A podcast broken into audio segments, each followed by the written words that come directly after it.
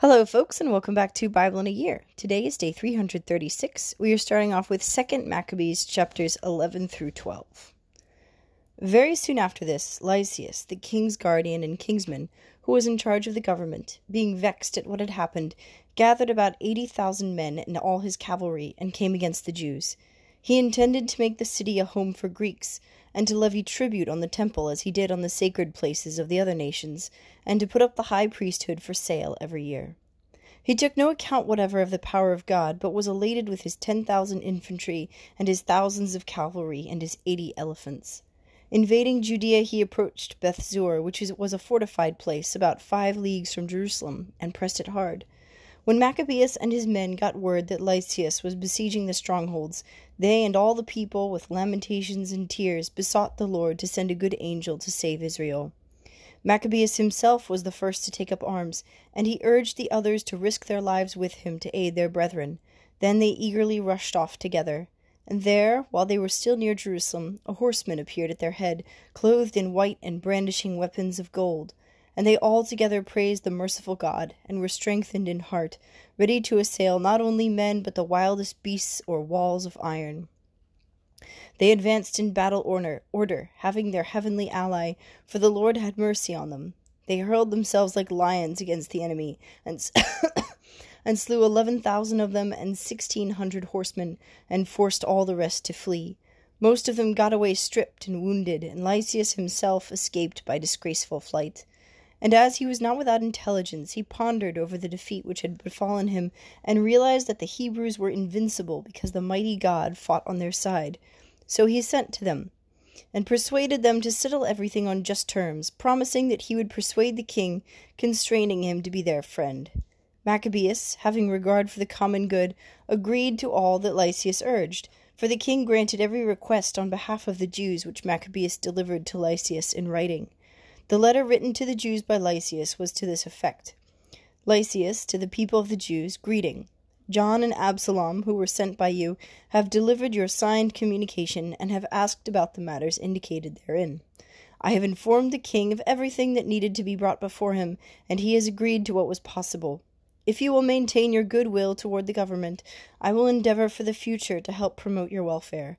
And concerning these matters and their details, I have ordered these men and my representatives to confer with you. Farewell. The one hundred and forty eighth year, Dioscorinthius, twenty four. The king's letter ran thus King Antiochus to his brother Lysias, greeting. Now that our father has gone on to the gods, we desire that the subjects of the kingdom be undisturbed in caring for their own affairs. We have heard that the Jews do not consent to our father's change to Greek customs, but prefer their own way of living, and ask that their own customs be allowed them. Accordingly, since we choose that this nation also be free from disturbance, our decision is that their temple be restored to them, and that they live according to the customs of their ancestors. You will do well, therefore, to send word to them and give them pledges of friendship, so that they may know our policy and be of good cheer and go on happily in the conduct of their own affairs. To the nation, the king's letter was as follows King Antiochus, to the Senate of the Jews and to the other Jews, greeting. If you are well, it is as we desire. We also are in good health. Menelaus has informed us that you wish to return home and look after your own affairs. Therefore, those who go home by the thirtieth day of Xanthicus will have our pledge of friendship and full permission for the Jews to enjoy their own food and laws just as formerly, and none of them shall be molested in any way for what he may have done in ignorance. I have also sent Menelaus to encourage you. Farewell. The one hundred and forty eighth year, Xanthicus fifteenth. The Romans also sent them a letter, which read thus Quintus Memmius and Titus Manius, envoys of the Romans, to the people of the Jews, greeting. With regard to what Lysias, the kinsman of the king, has granted you, we also give consent.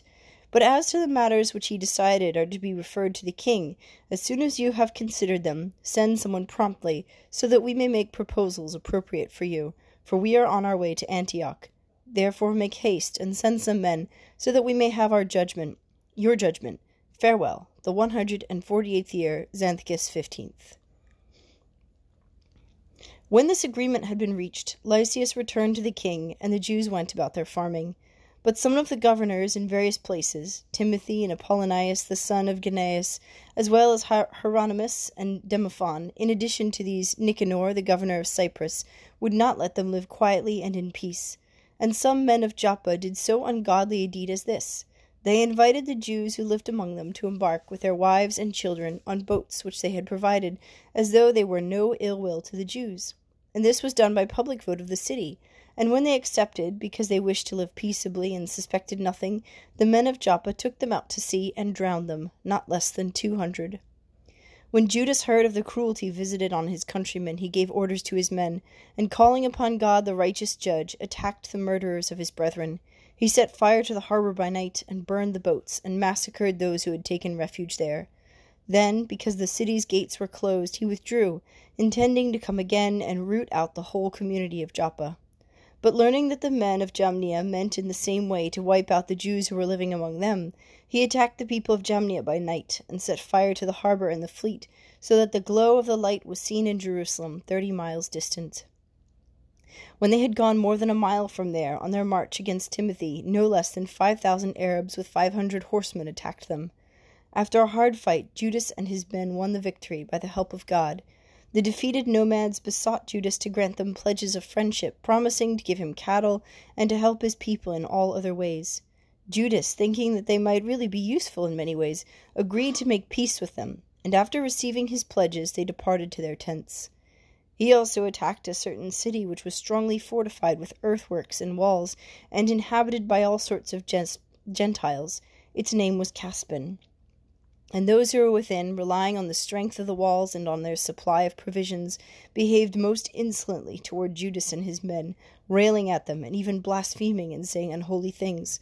But Judas and his men, calling upon the great sovereign of the world, who without battering rams or engines of war overthrew Jericho in the days of Joshua, rushed furiously upon the walls. They took the city by the will of God, and slaughtered untold numbers, so that the adjoining lake, a quarter of a mile wide, appeared to be running over with blood. When they had gone ninety five miles from there, they came to Charax, to the Jews who were called Tubiani. They did not find Timothy in that region, for he had by then departed from the region without accomplishing anything, though in one place he had left a very strong gar- garrison. Dositheus and Sosipater, who were captains under Maccabeus, marched out and destroyed those whom Timothy had left in the stronghold, more than ten thousand men. But Maccabeus arranged his army in divisions, sent men in command of the divisions, and hastened after Timothy, who had with him a hundred and twenty thousand infantry and two thousand five hundred cavalry. When Timothy learned of the approach of Judas, he sent off the women and children and also the baggage to a place called Carnaim, for that place was hard to besiege and difficult to access because of the narrowness of all the approaches. But when Judas's first division appeared, terror and fear came over the enemy at the manifestation to them of him who sees all things, and they rushed off in flight and were swept away, this way and that, so that often they were injured by their own men and pierced by the points of their swords. And Judas pressed the pursuit with the utmost vigor, putting the sinners to the sword and destroying as many as thirty thousand men. Timothy himself fell into the hands of Dositheus and Sosipater and their men. With great guile he besought them to let him go in safety, because he held the parents of most of them, and the brothers of some, and no consideration would be shown them. And when with many words he had confirmed his solemn promise, promise to restore them unharmed, they let him go, for the sake of saving their brethren. Then Judas marched against Carnaim and the temple of Atargatis, and slaughtered twenty. 25,000 people. After the rout and destruction of these, he marched again also against Ephron, a fortified city where Lysias dwelt, with multitudes of people of all nationalities. Stalwart young men took their stand before the walls and made a vigorous defense, and great stores of war engines and missiles were there. But the Jews called upon the sovereign, who with power shatters the might of his enemies, and they got the city into their hands, and killed as many as twenty five thousand of those who were within it. Setting out from there, they hastened to Scythopolis, which is twenty five miles from Jerusalem. But when the Jews who dwelt there bore witness to the good will which the people of Scythopolis had shown them and their kind treatment of them in times of misfortune, they thanked them and exhorted them to be well disposed to their race in the future also. Then they went up to Jerusalem, as the feast of weeks was close at hand. After the feast called Pentecost, they hastened against Gorgias, the governor of Idumea, and he came out with three thousand infantry and four hundred cavalry. When they joined battle, it happened that a few of the Jews fell, but a certain Dositheus, one of Bacenor's men, who was on horseback and was a strong man, caught hold of Gorgias, and grasping his cloak, was dragged him drag, was dragging him off by main strength, wishing to take the accursed man alive, when one of the Thracian horsemen bore down upon him and cut off his arm. So Gorgias escaped and reached Marisa. As Esdris and his men had been fighting for a long time and were weary, Judas called upon the Lord to show himself and their ally and leader in the battle. In the language of their fathers, he raised the battle cry with hymns. Then he charged against Gorgias's men when they were not expecting it, and put them to flight. Then Judas assembled his army and went to the city of Adullam. At the seventh day was coming on, they purified themselves according to the custom, and they kept the Sabbath there. On the next day, as by that time it had become necessary, Judas and his men went to take up the bodies of the fallen, and to bring them back to lie with their kinsmen in the sepulchres of their fathers. Then, under the tunic of every one of the dead, they found sacred to- tokens of the idols of Jamnia, which the law forbids the Jews to wear, and it became clear to all that this was why these men had fallen. So they all blessed the ways of the Lord, the righteous judge, who reveals the things that are hidden. And they turned to prayer, beseeching that the sin which had been committed might be wholly blotted out. And the noble Judas exhorted the people to keep themselves free from sin, for they had seen with their own eyes what had happened because of the sin of those who had fallen. He also took up a collection, man by man, to the amount of two thousand drachmas of silver, and sent it to Jerusalem to provide for a sin offering. In doing this, he acted very well and honorably, taking account of the resurrection. For if he were not expecting that those who had fallen would rise again, it would have been superfluous and foolish to pray for the dead. But if he was looking to the splendid reward that is laid up for those who fall asleep in godliness, it was a holy and pious thought. Therefore he made atonement for the dead that they might be delivered from their sin. Our next reading is Sirach, chapter 35. He who keeps the law makes many offerings. He who heeds the commandments sacrifices a peace offering. He who returns a kindness offers fine flour, and he who gives alms sacrifices a thank offering. To keep from wickedness is pleasing to the Lord, and to forsake unrighteousness is atonement. Do not appear before the Lord empty handed for all these things are to be done because of the commandment. The offering of a righteous man anoints the altar, and its pleasing odor rises before the Most High.